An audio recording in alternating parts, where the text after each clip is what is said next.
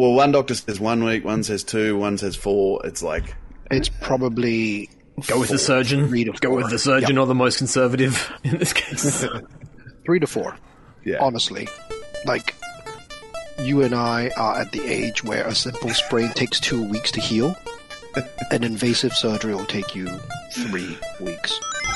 I'm hoping it's better, but you know, I mean, it depends. Like, it could literally depend on the controller, like, and how your hands rest in it. yeah. I know keyboard and mouse is out, and I've got.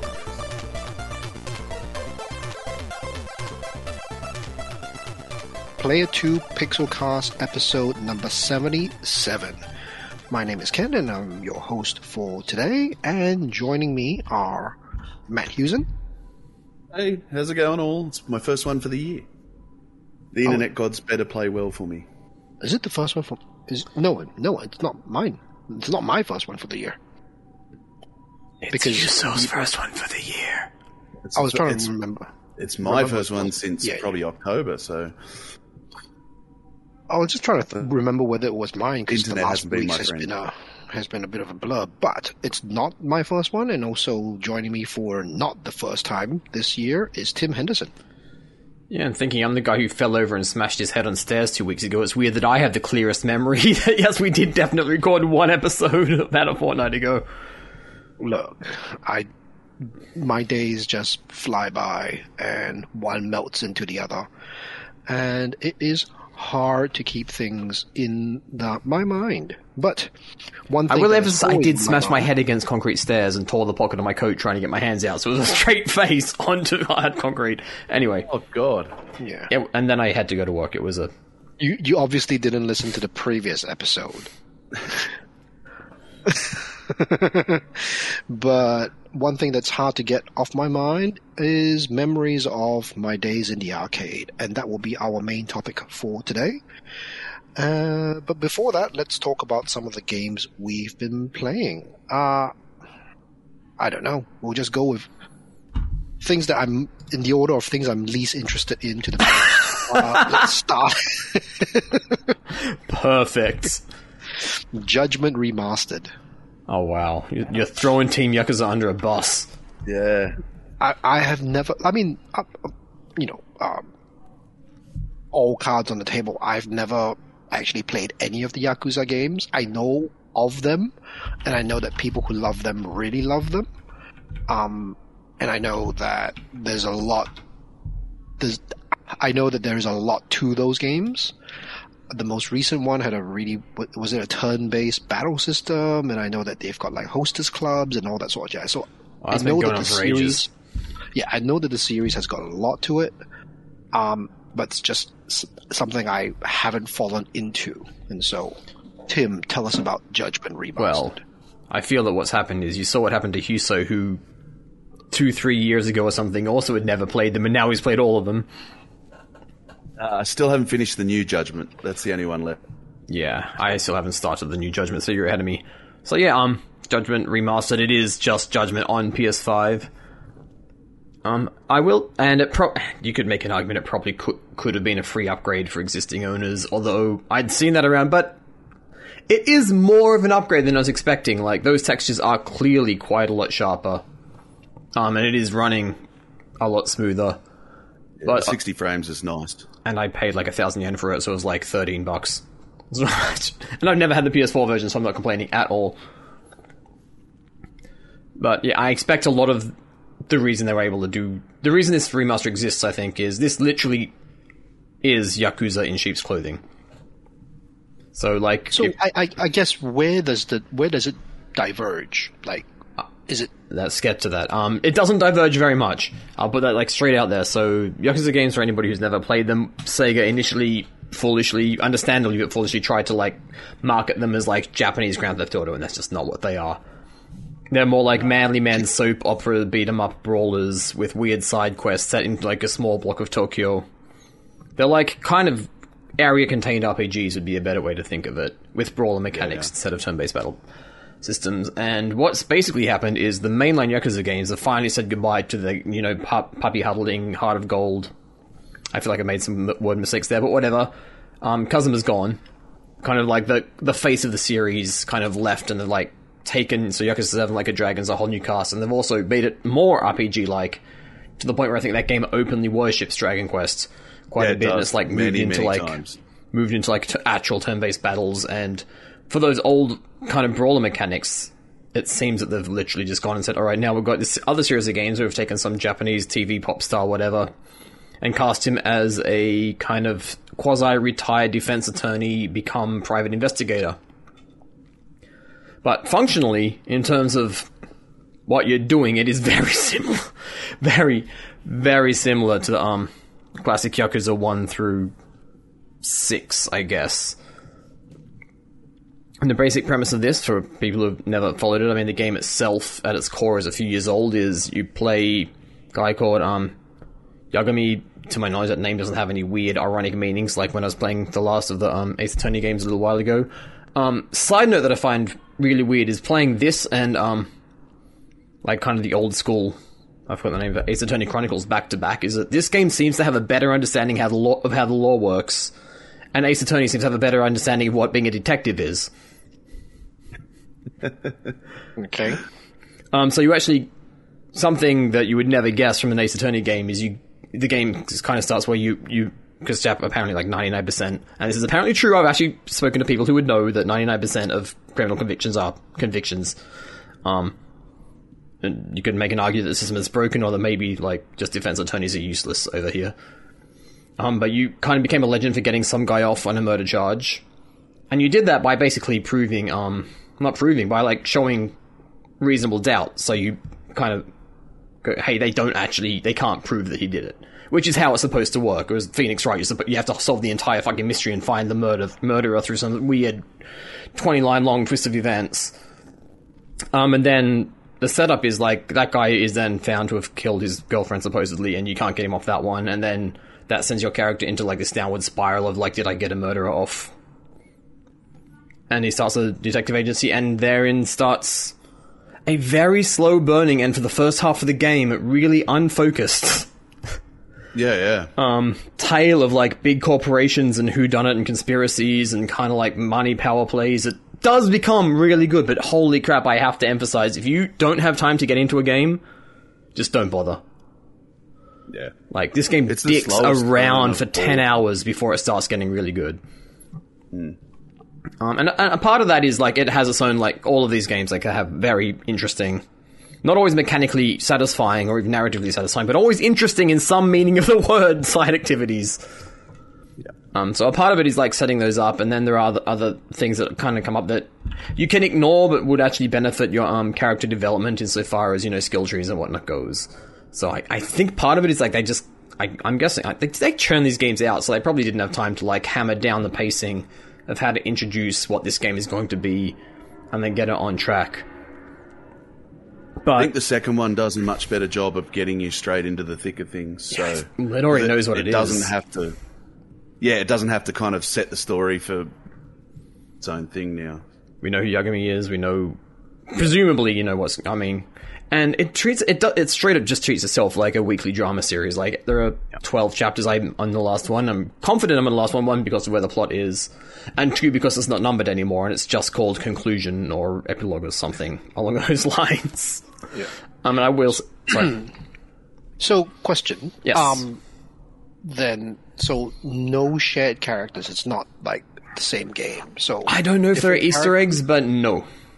Insofar as my playthrough is being concerned, not even like a Do whiff, not even a mention. within- do they exist within the same universe? It is literally the same game world. right. So they share lore. Then They share assets. That's how this is doable. all right. okay, They all right. they do mention like uh, Yakuza Like- like- clans that you learn about in the Yakuza games. It Like, is they mention lit- it Toto is the same world yeah. down yeah down to the lore. Like it is the same Is it- is it- timeline. It's just like, is it one of those things where you have a cutscene and then you see somebody in the background who actually turns up in some of the other games? They, as deal? far as I can tell, they haven't done that, but they totally could do it, and they would be able to get away with it because it would be like if we were both on holiday in the same spot and we're having different holidays and we didn't know we were running into each other at a cafe or something. That's right. It's- That's right. Yeah, yeah, absolutely. They do mention the events of uh, Yakuza Seven in the second Judgment game. So they they mention just in passing what happened in the seventh Yakuza game in Judgment too. So they they do exist together. All right. And only because I love it every time Tim talks about it, but does this does this scratch your Shenmue itch? Because I, I have heard people talk about them sort of in the same breath, not necessarily. They are the closest thing to Shenmue that is not Shenmue, but they're also completely not Shenmue. They are, I mean, if I'm being honest, 8 in 10 people, without knowing what their general tastes are, I'd probably tell them to play a Yakuza game instead of Shenmue. Like, it is more, more accessible, more broadly appealing, more game-like, frankly. Um, it just lets you do things on your own time. It's a lot more. It is a lot more. You do what you want. You're not at the mercy of time. It is a lot snappier if you want it to be, but it's also um.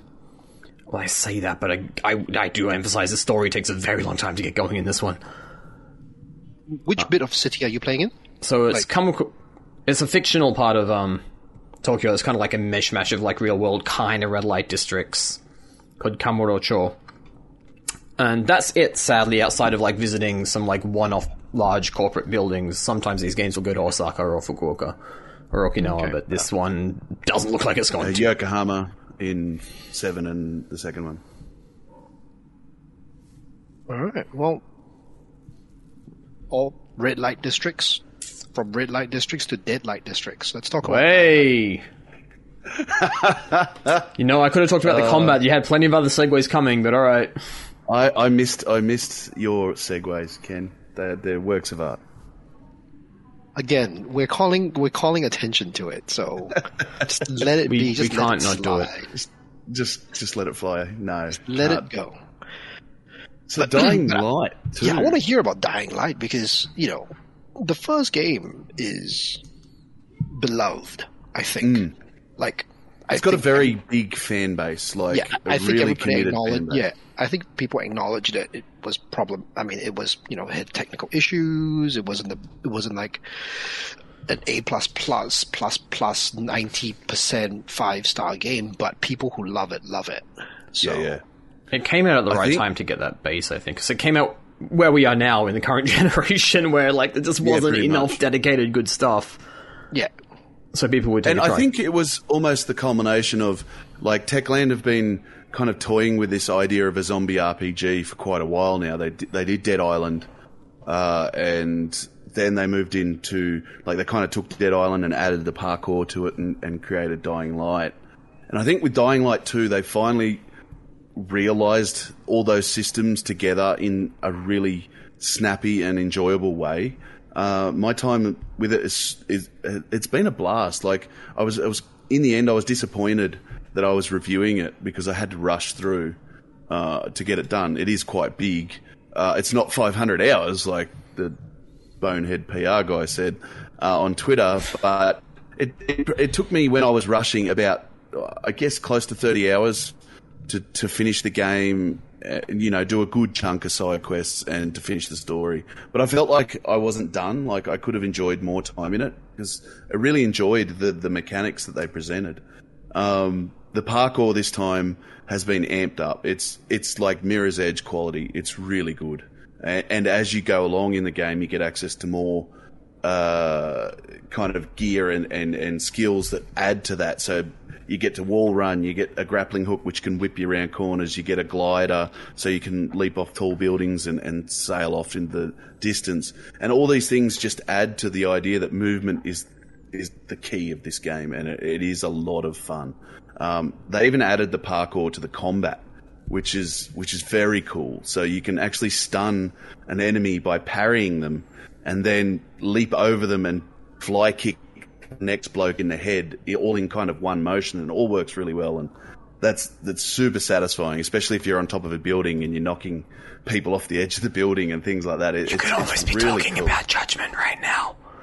Could There's a lot of fly kicking but- guys in the head in that game if you want to. Anyway, There's, it's, this is in first person, obviously. Um, and, you know, with homemade weaponry, guns are gone.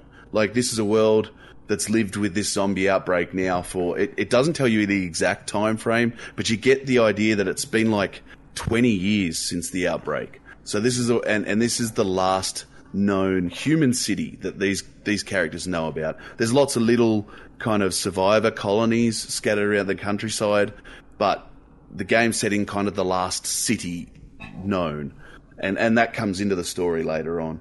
Uh, but uh, it's it's really quite cool. So instead of in the first game, the the day night cycle was really important. In that during day you're reasonably safe as long as you stay to the rooftops.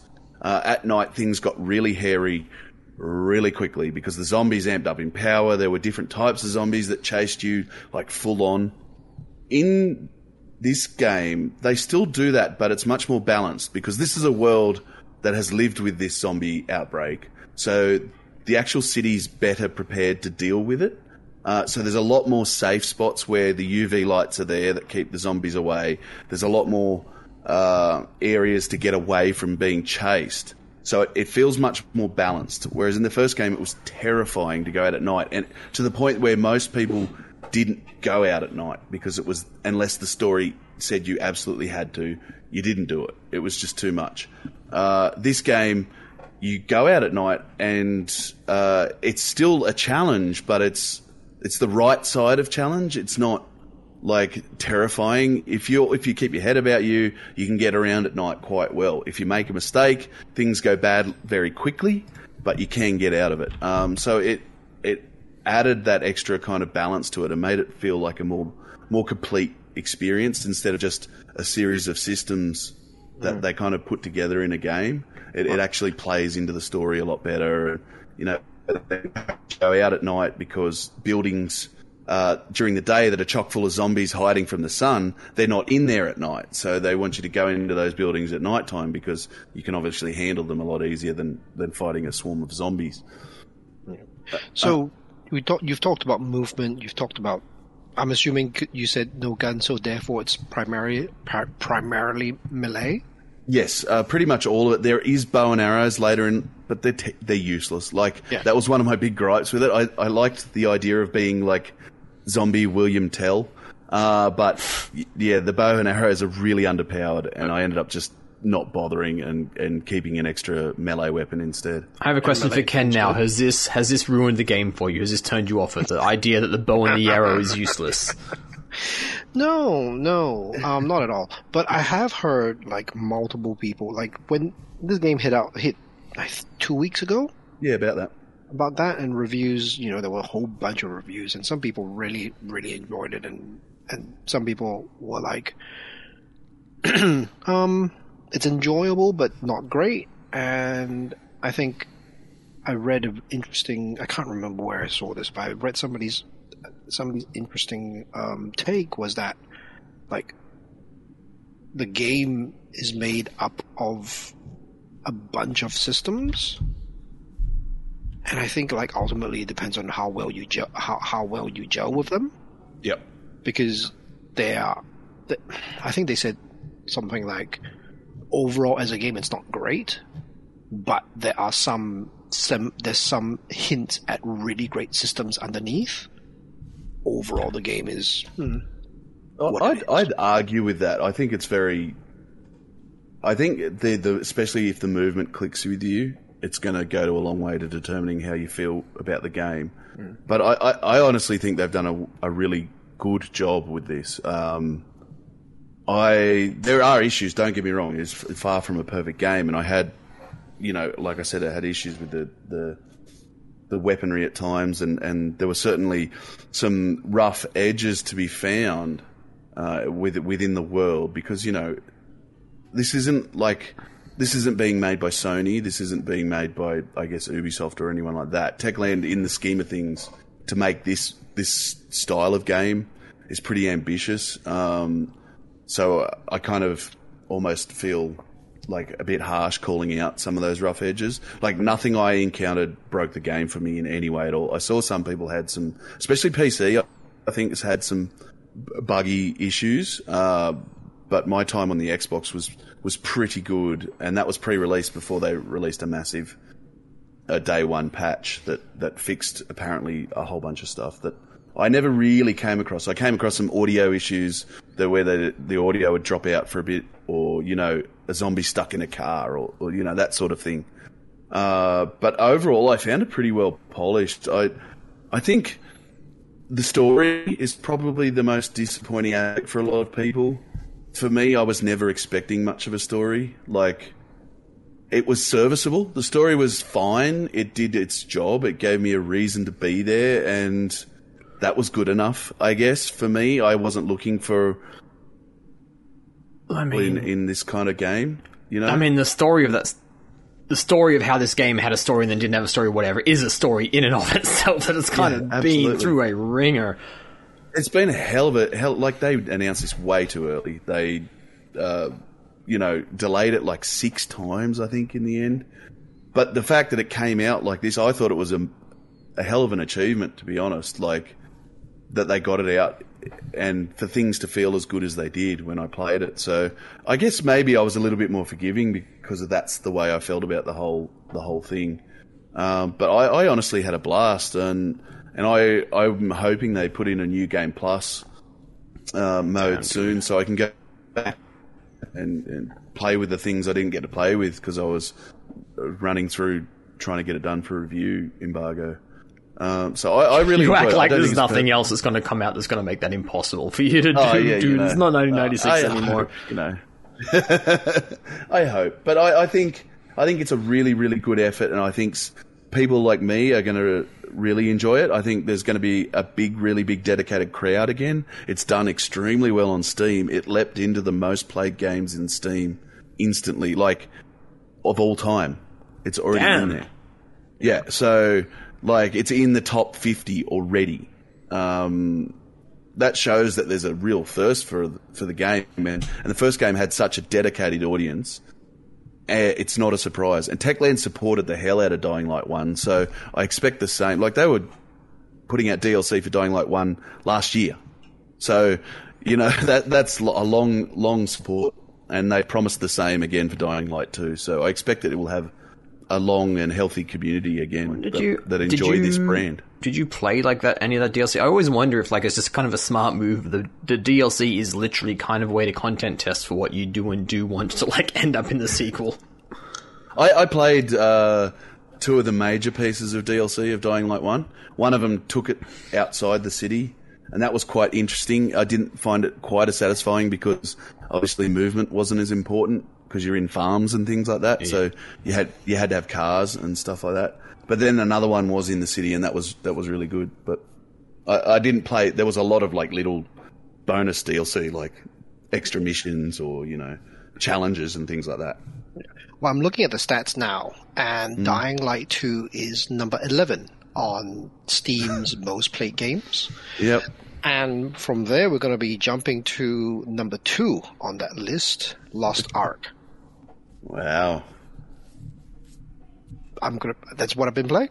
I've been spending a few out. uh, Do, do you need to do? Do either one of you have to call, want to call attention to that segue? No? We were trying so hard not to do a on. man. just. Although this this list, I mean, honestly, this list is terrible. Apparently, something called. Uh, th- this is actually on Steam. Before I go into Lost Ark, let me talk to you a little bit about. This is actually from Steam, Yep. but number eight on that list is Wallpaper Engine. Yeah, because everyone bought that to make their own wallpapers. It was like free for ages.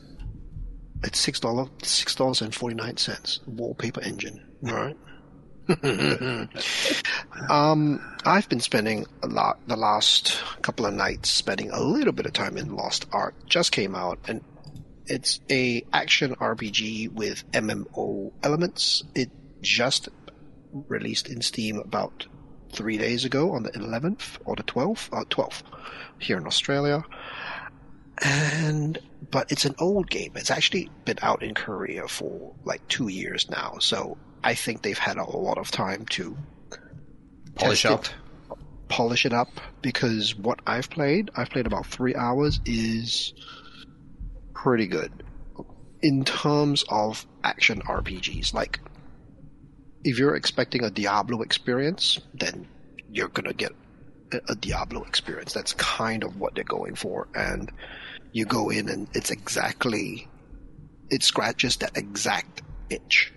Um, writing and stories is pretty abysmal at this point. um, it the, the writing is just shockingly, shockingly bad. Is it Um, just bad, or do you think this is just another symptom of we don't have to pay translators anything, so let's just pay No, some university I guy with a dictionary? No, I think it's more that it's it's a very rote fantasy type of like, leg- legitimately when the when the when the game opened up, it's like your your destiny has shown you the path, and this is the path of light, and the light will light your path towards your destiny, like something along the lines of that. It's just like light path, cool, cool, cool, destiny, cool. and Hero, there is- light, sword, dragon, kill.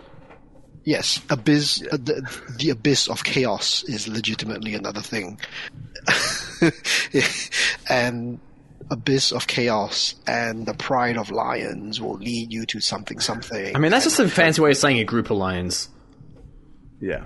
Fi- uh, Fisher uh, Price, my first fantasy. It sounds yeah, like. and and and, the, and this is this this made me chuckle quite a bit.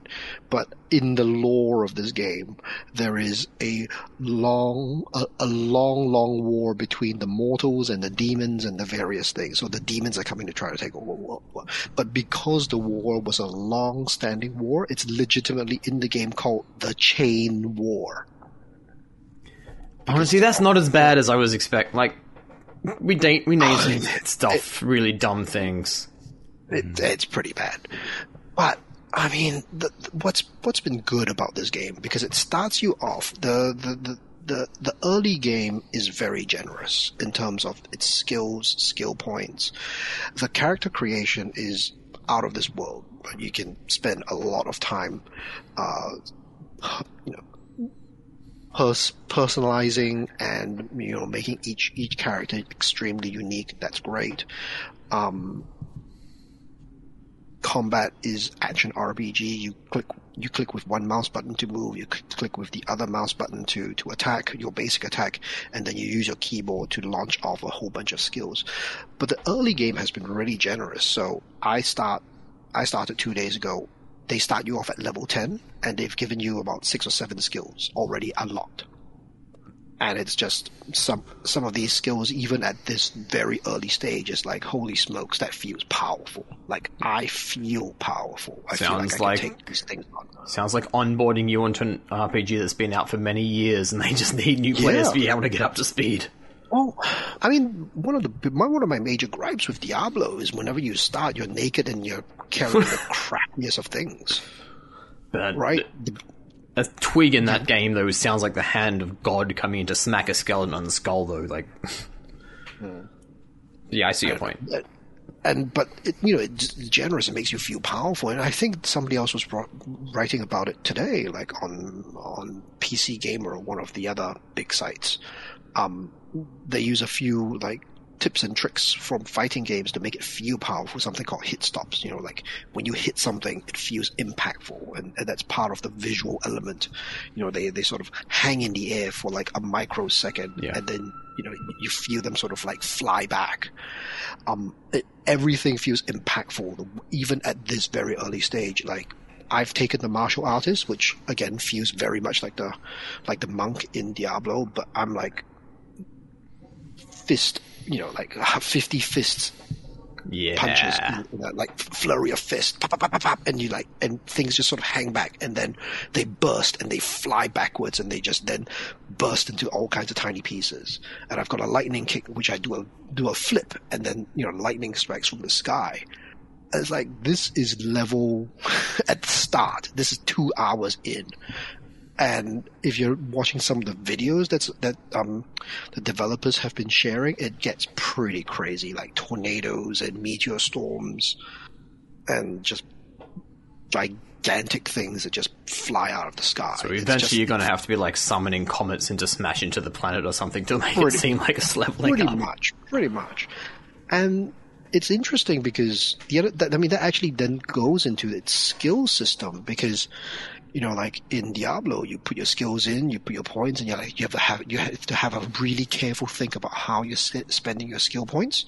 In Lost Ark, skill points are free to reassign, so you can just plus minus where whatever you want, whenever you want, within your subclass, within your class.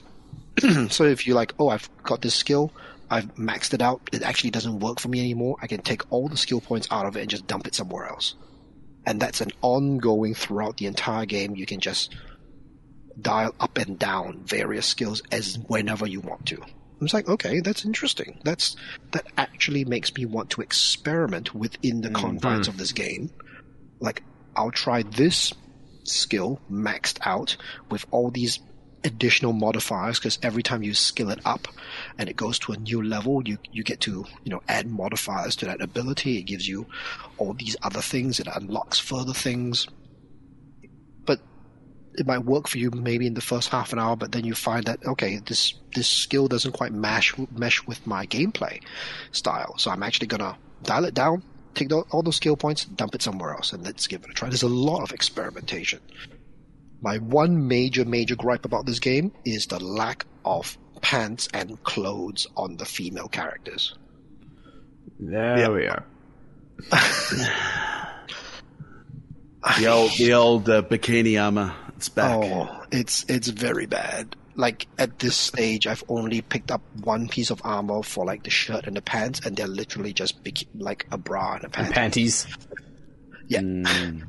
and I've picked a female character because some classes of some of the subclasses within the major classes are are gender specific, Huh. sex specific. So there are some subclasses which are only for the male version of that class, and some subclasses are available only for the female um, subclass um, of- of gender of that of that class. The leggy gender, So- let's say.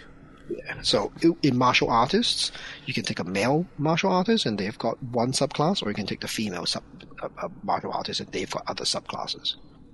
So I've taken the subclass I chose because it was a fast-moving martial artist. Um, was a female, and I've got an armor change, and she's literally just wearing thigh-high boots, underwear, and underwear. Oh my guys, it's 2000. Yep. 22. I was going to say 2020, but it's actually 2022. Doesn't surprise me though. I'm playing King of Fighters 15 at the moment, and Mai is still quite embarrassing to to see. You know, so she is still extremely booby. she is very booby, and uh, that animation hasn't changed. I don't think in 10 years. So, yeah, it's it's it feels bad now. Like it just It felt back bad then, taste. bad back then. I You remember know- like when I had Soul Calibur in my Dreamcast, and like I wanted to learn Ivy as a character, and I had to get her secondary costume, so I didn't feel embarrassed if anybody else walked in the room. walked in the door like so Yeah. getting caught with the porno by your dad. You know, It's like, well, well, the porno, at least it's a porno. Like, it, like that's what it is. yeah. Yeah. So, you know, um, all in all, still pretty fun. Um, it, like, it's a, it's an, they've had a lot of time to refine the combat because it's been out for, like, coming up to three years now. Um, it's free to play, so definitely worth a try just because it's free to play.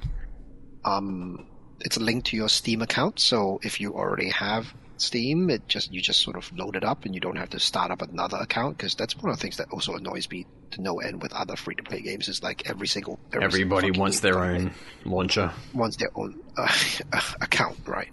Oh, So this is it's easy to jump into, easy to play. Um, because it's free to play, there's obviously all of the free to play guff. Like maybe it's pay for pants. Maybe that's where they're going to get you.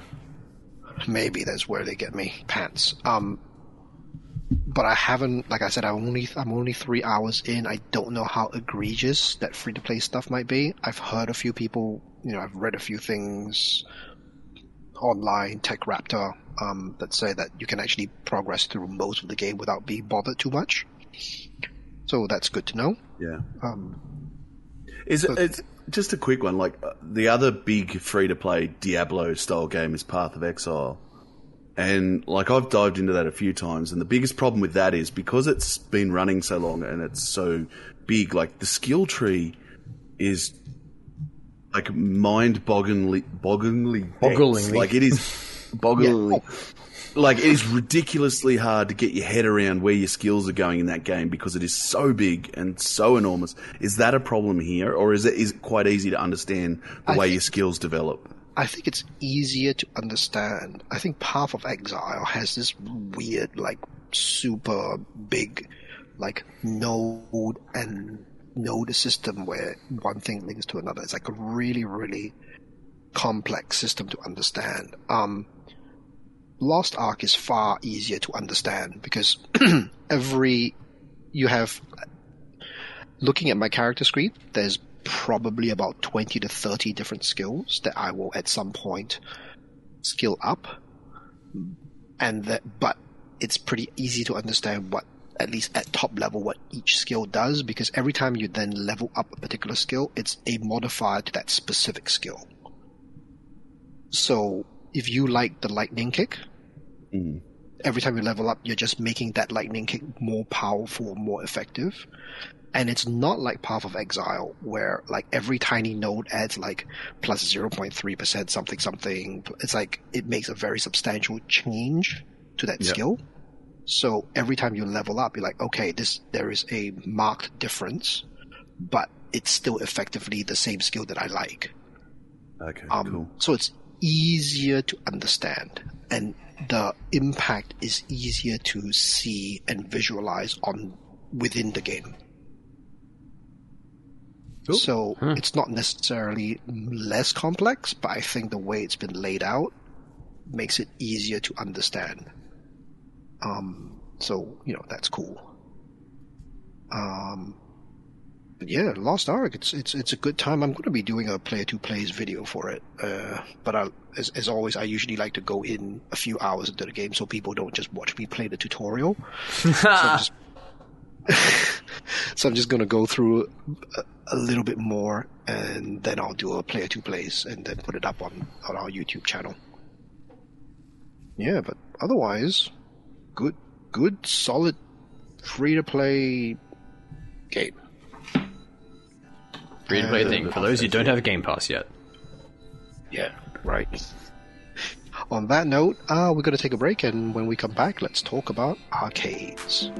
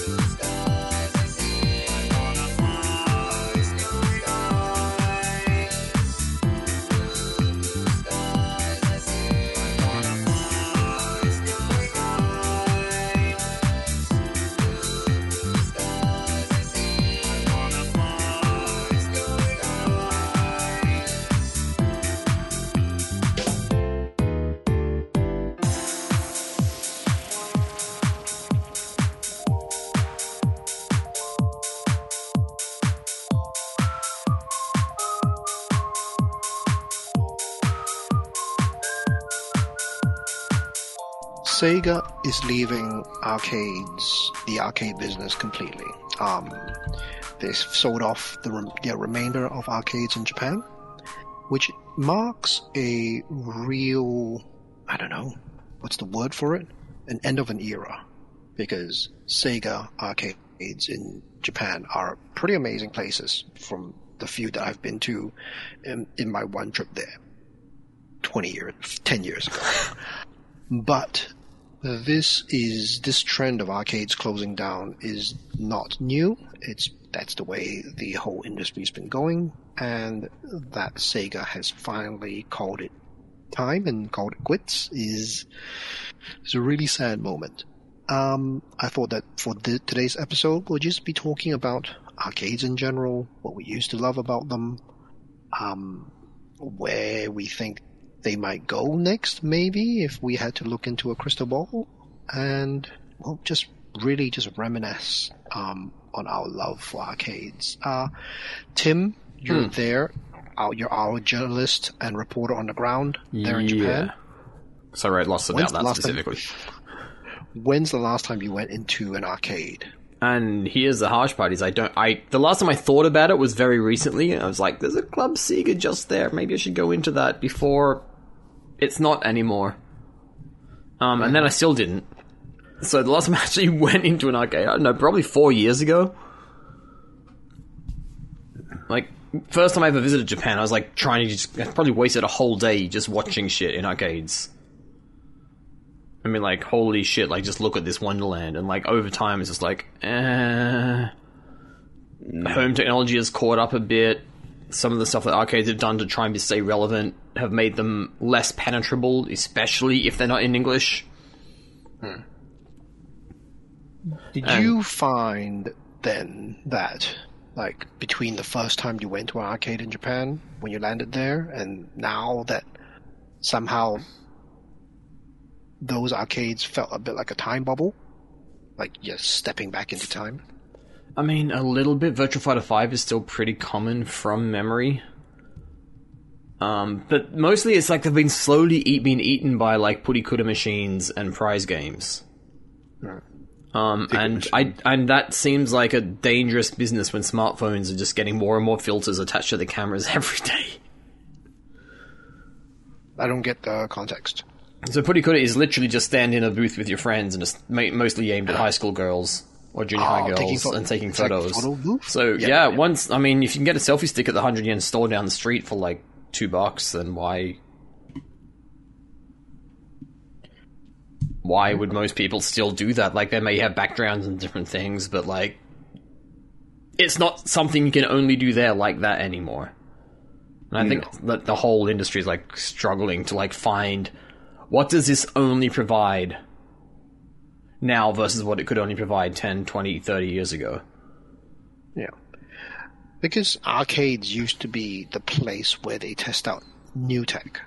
Um, I remember, and this was at a time when home consoles just did not have the power that arcade machines did. And I re- remember conversations around Virtua Fighter 2. I mean, we keep coming back to Virtua Fighter, but Virtua Fighter 2 and Virtua Fighter 3, and was it the AM boards that they were using? Yeah, Virtual Model Cop One, Model Virtual Two, Model Racer. Three, and like there's this whole thing about Model Three, like this chipset like being traceable back to like a space station or some sort of shit. Yeah, yeah, and those that type of tech was just unable to be miniaturized. In Virtua Fighter Six in nine, Virtua Fighter Three, sorry, in 1996. Like, just go watch some YouTube videos of the, that game, and then think about anything else that came out in 1996. Well, even even a direct comparison to like Tekken, which was probably the ma- major Yeah. competitor. Like, there's like arcade Tekken, or even for like Yeah. PlayStation Tekken. You're like, it's it, every Sega game that came out in the 90s in arcades was like the crisis of its time.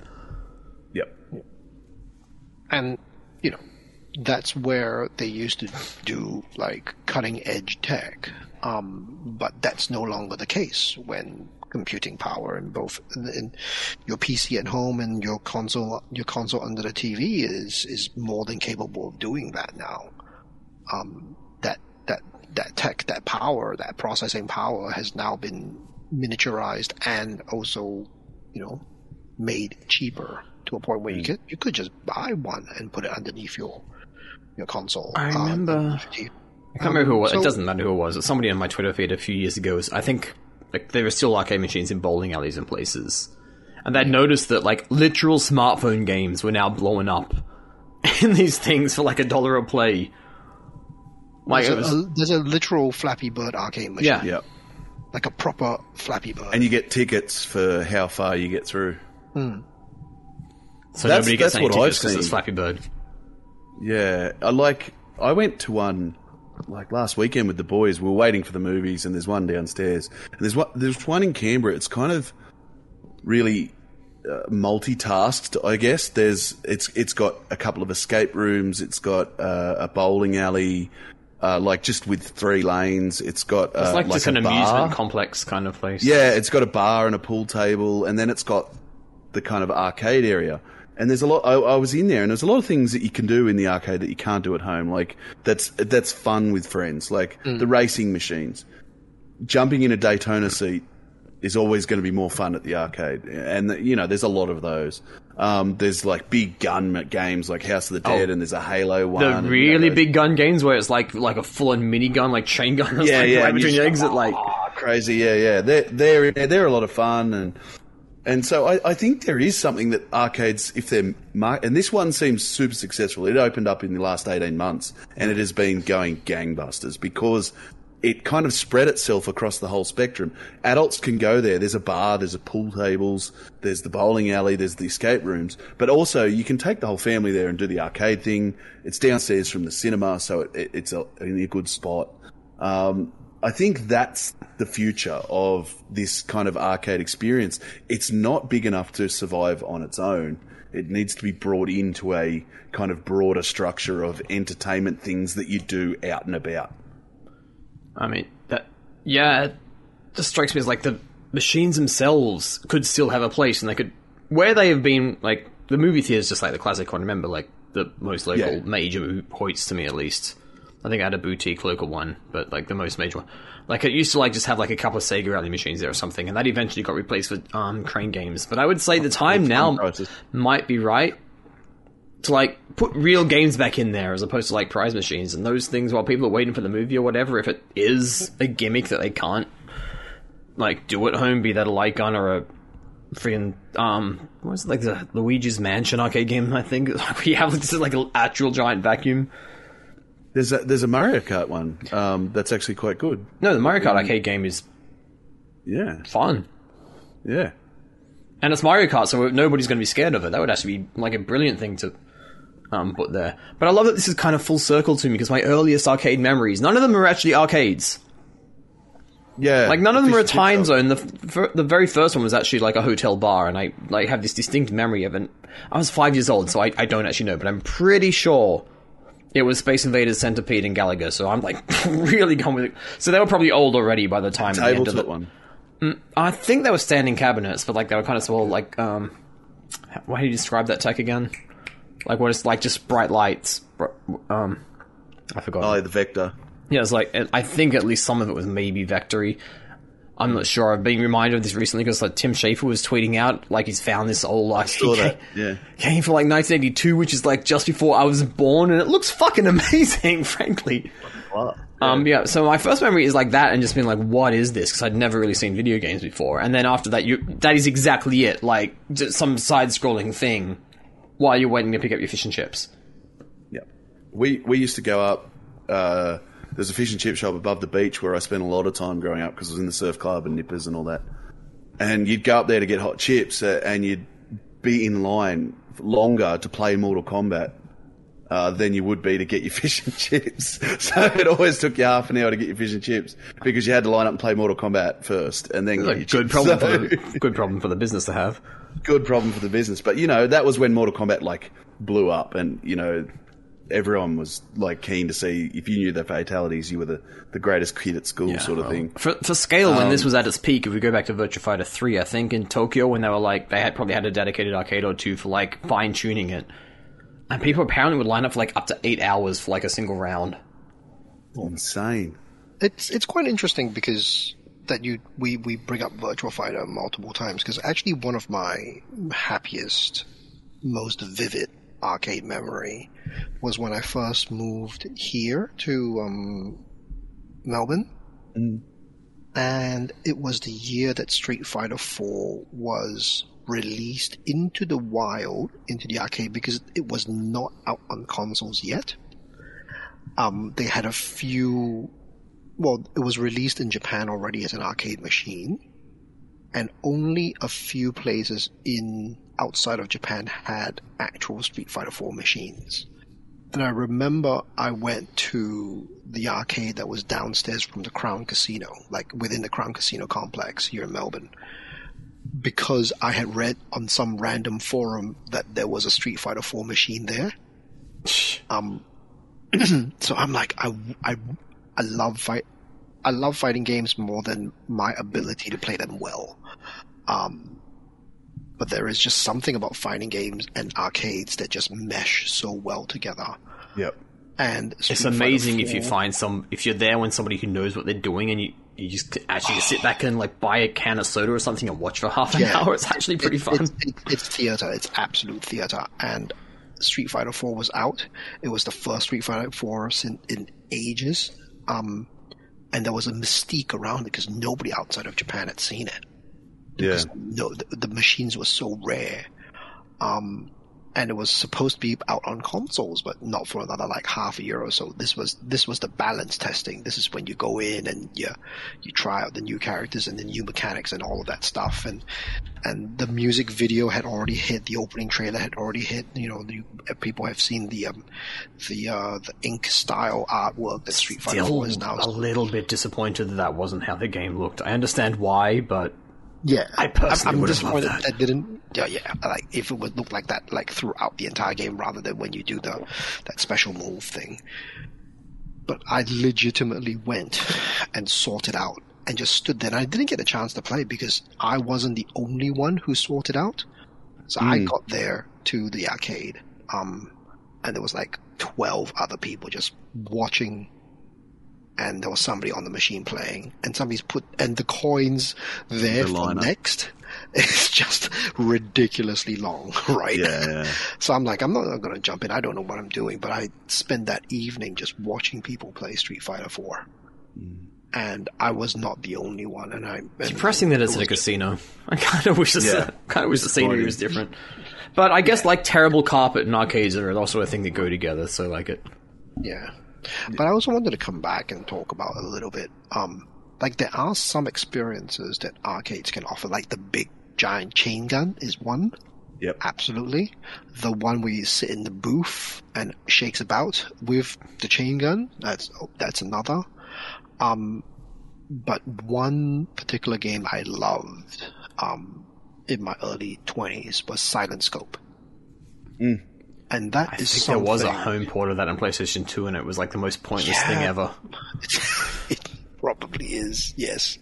But if you don't have, if you can't cradle that sniper rifle in your hand and actually use the zooming scope uh, Yeah. on that on that thing, like, what's the point? Like, but that's an experience that you can't get at home.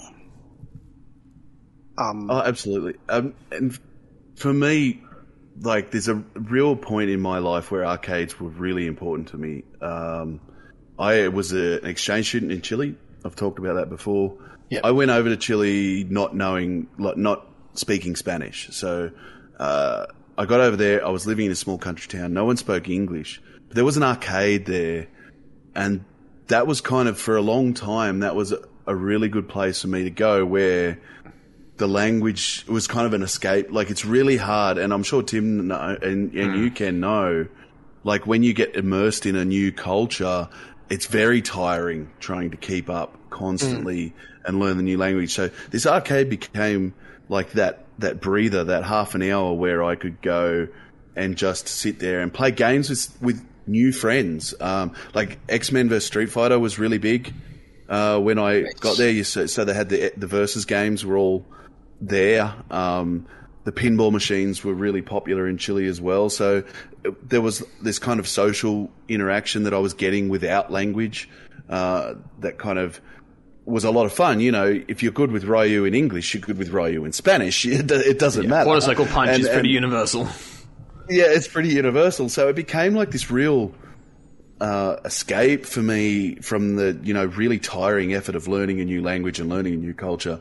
And then towards the end of the year, it became it, it kind of morphed into the fun thing you did with your mates uh, before you went to the pub or you went to you know wherever whatever you were doing. It it became that thing and morphed into that. So you go and spend half an hour playing street fighter or whatever and then move on to something else. And and it became like it I look back at it and I often think that without that arcade I think it would have been much harder for me to fit in um, it would have been much harder because it was in the center of town. It was right near everything.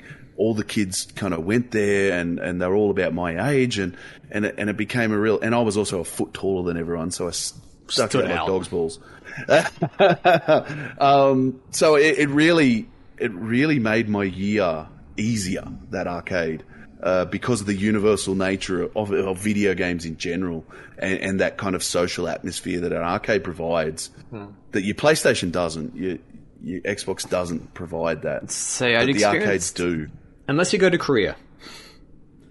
This is something that actually happened Unless you get- weirdly after when I was visiting friends because I lived at as people with me on the show know maybe not everyone else does. I did live in Korea for a year. It was like back in Australia for a year before like moving to Japan, and it was actually in that in between phase, I went kind of back to visit some friends. I can't remember if it was from. I did visit once from Australia. Like I went to a friend's wedding in London, which I also previously lived in, and uh it was a um, Korean Air flight, so it cost me literally nothing to stop in Korea for a few days.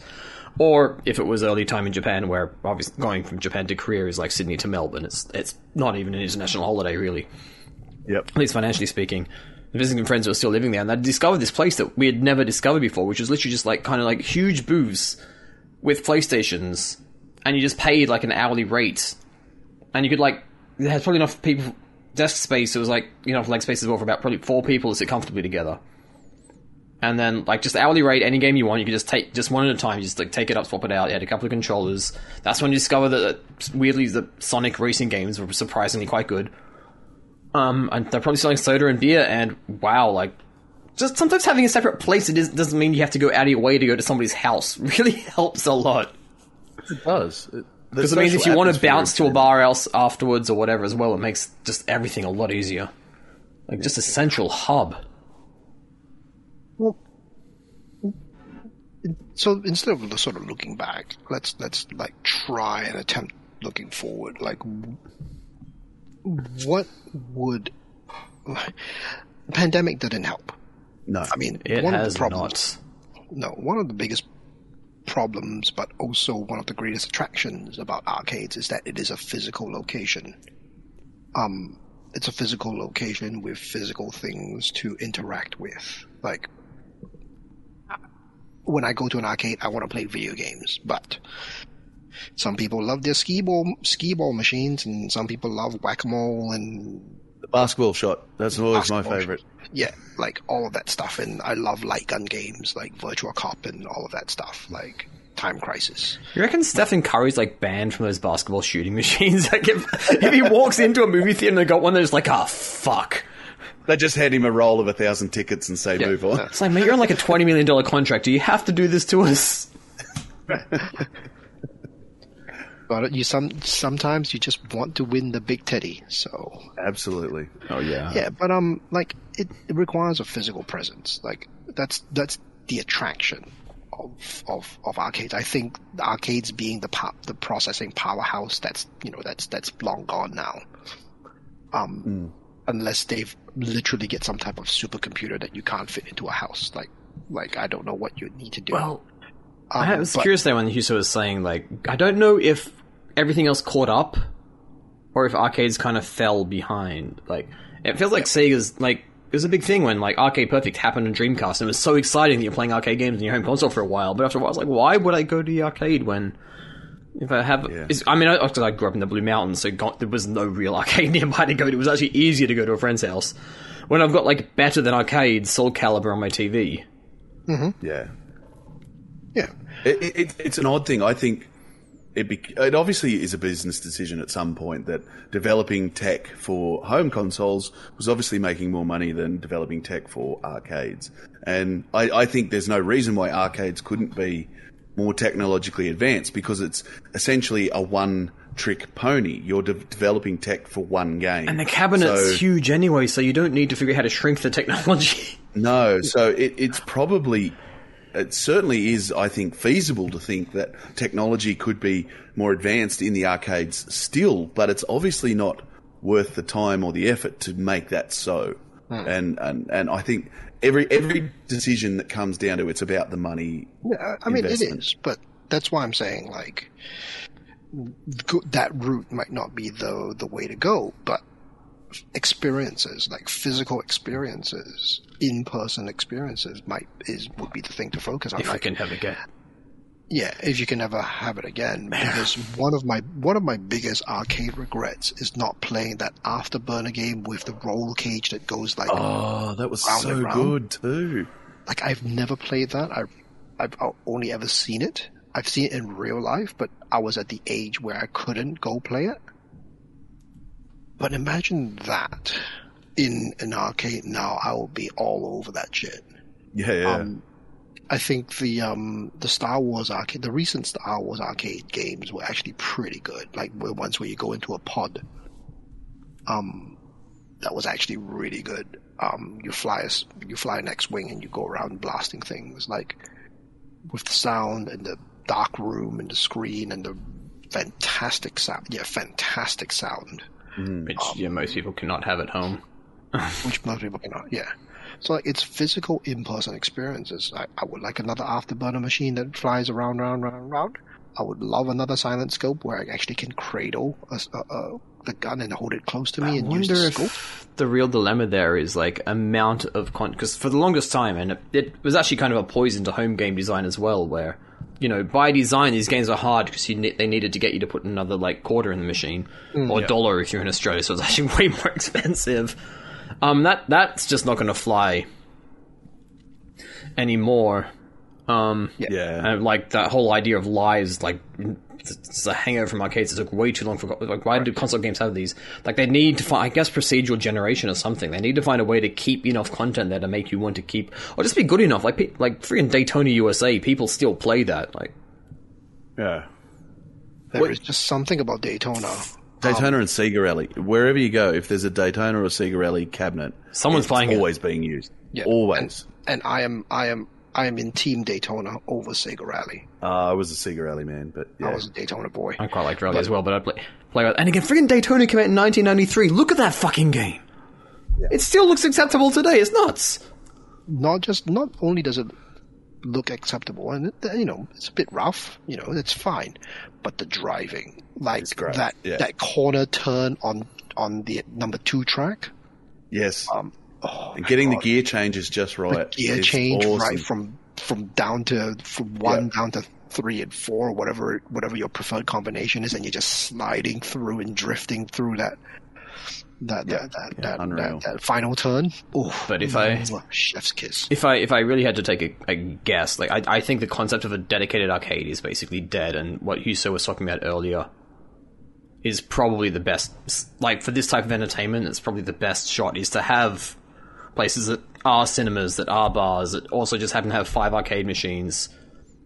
I mean, we, we, we say there is a death of arcade, but I guess you're we're talking about the dedicated arcade machine, an arcade center, because hmm. like like my son recently went to a birthday birthday. I say recently, but this was like again pre pre Pre-COVID. pandemic, pre COVID, pre pandemic. But it's like yeah, um, bowling alley, arcade, laser tag, escape Yeah. room, and the number of kids having birthday parties and the number of is just ridiculous. Like the place is packed, ridiculously packed. Um, arcade. You, you, some kid has a package where you'd have two games of bowling and then forty minutes in the arcade, and then another hour in the laser tag is just Yeah, yeah. it's I- it's that's it's and it's all and these type of things are all over suburban suburban Australia. They're everywhere. Like there's four or five of them in Canberra alone, and Yeah. you know, it's obviously a business model that works for them. That I think when we say the death of arcade, it's not so much the arcade experience. I think the arcade experience has just changed. It hasn't died. You're not you're not playing Street Fighter. You're not playing um, competitive kind of one on one games. You're not playing like platform style games like you remember Super Ghouls and Ghosts and, and, and those sort of things. Puzzle bubble.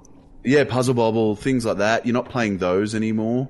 Um, so that, I guess, is dead. But I think the actual arcade, the, the, the experience of playing video games with friends in a, in a center, I think that's still around. Yeah, It, it I mightn't be as big as it used to bet be. of but it's all different. of those that the one I'd love to see come back is the competitive arcade game because that is a formula that is endlessly replayable. Yeah. Yeah. I agree. Like NBA Jam against Fuck your yeah. friends. That's just the just one of the best things ever. It always will be. Like you play NBA Jam with your friends, and you didn't want to play against the computer. No one wanted to play against the computer. You just wanted to play with your mates, and it was just so good at that. NBA Jam was your jam, but I was all about the Virtual On. Virtual On. Getting complicated with these little sticks, and yeah, they made those for the Dreamcast. so- Mechie Man, shit, they really tried you to make that console a home arcade. Ah, but that was so good, Virtual On. Well, I mean, the joy of and there's there's money to be made in nostalgia, as you can see. Like Arcade One have done really big business on selling these little arcade machines to home. Um, I bought a MAME cabinet during lockdown. With Yeah, you know, did. four thousand games and a light gun and the works. And look, the legalities of it is questionable, uh, but I'll wear that. I'm having fun with my kids. I'm playing games with my kids that they can't get access to anymore any other way. On arc, like we got a four player arcade cabinet, so we're playing Ninja Turtle. I was going to say, yeah. are you playing Ninja Turtle? Yeah, Ninja Turtle, X Men arcade, Simpsons arcade. You know, Was Golden Axe Arcade three player? I've, I've only ever played the Mega Drive version. Years later, saw it running on Sorry? arcade. Golden Axe. I was Yeah. Years later, saw an arcade version. Going, wow, look at this. They get bigger and smaller when they go towards the screen on this one. No, no, no. The, the arcade version, uh, Death Adder's Revenge, um, Yeah. is is oh, it's so good. It's really cool, and I'm I like puzzle puzzle um, Street Fighter, what puzzle fighter. Like we have played that for hours against each other. That never gets old. Like playing puzzle fighter is, is just an amazing experience, and so I, I think there's there's still money in the nostalgia of it all, and there's there's people selling big numbers of these arcade units. I mean, home I was going to say like. I've talked about how like arcades are physical experiences. There's Yeah. legitimately a place just down the road from me where I am that's zero latency is just down the road from where I am. It's it's The VR, VR, Mm. physical VR, where you put on a headset and a backpack. Um, and I would love to try empty that. To be fair, And there is something about that. Like you, you can talk about VR and VR in the home and that sort of thing, but then to then have No, a I want the walking. I play do want the walking. That's what that's what I meant. Like to have a physical play space and in VR is just something that's really difficult to replicate at home. Like Mm. there are things and there are ways in which these physical experiences where it's about the space that you're in that can only be done in a center in an arcade that you just can't do at home like yeah, um VR in a physical space like that's really cool very. yeah so I think we should wrap up fairly quickly. We've been going on for quite a while. Um, so before we before we close up, uh, Hewso, anything to Spruik talk about? We've actually got a bunch of content that's going up on the web on the on the website over the last two to three weeks. I think. We've got heaps going up. Like usually the start of the year is being is quiet, but this year it's just been Mendel from day one. Um, we've got the Horizon review, which is up now. Horizon Forbidden West. Um, that's up. Jess and Paul manage that. We've got Dynasty Warriors review coming. We've got a Total War review. They'll all be up by the time this comes up. Um, it's just it's just crazy. Head over to Play Two. We've got a spanking new website. I haven't even spruiked that on the podcast. That's how long it's been. Uh, it looks really good. yeah, it's better now. Looks heaps better uh, because I didn't design it. Um, but it, it's going real. Player Two is kicking off, and so head over there and check everything out. And we were at the Lizzie's recently. We were, we didn't win, but that's fine. We were we were finalists in best independent coverage and best gaming coverage. So you know we're in with some pretty big names in both categories. To be honest, you know, like I we're in the same category as IGN and and and um, GameSpot and things like that. So we're we're fighting with the big boys. So we're getting noticed, which is nice. I'm I'm pretty sure. I'm not sure how whether we can say this, but people like us. I hope so. I think people. I'm pretty sure that people like us. And I turned I turned comments off, so I don't know if they're they don't like us. well, I was point. I was thinking more about your the context that you contacts that you have in in the industry. People like yeah, it. I think they do. Yeah. We've got a I good think one. we've we've we've made our our, our niche quite comfortable, and, and people appreciate it. Nice. Tim, do you have anything to Spruik? Uh, I will say that I have definitely not reviewed Horizon Forbidden West.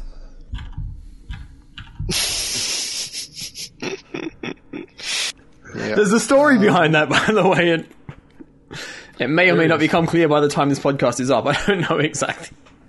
Yeah. Anyway. But just for the record, I have not played that game. I'll be picking it up on Friday, I guess, as well most people. And yeah, and I'm at pretendbeard on Twitter if that matters to anybody.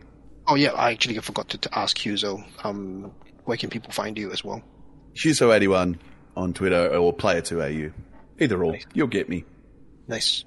Uh, and for myself, I've got a recent Player 2 Plays up on Moonglow, Moonglow Bay, Moonglow Bay, godly. That got caught in my throat. And I've got another one that should be coming up oh, shortly, I think. And I talked about Lost Ark earlier in this episode, so I'll be doing a Player 2 Plays for that as well. So uh, find it on our YouTube channel, um, and you can find me on Twitter at Pixel Hunt. And with that, we are out. Bye. I'm still here. See ya. Oh, yeah, I'm still here.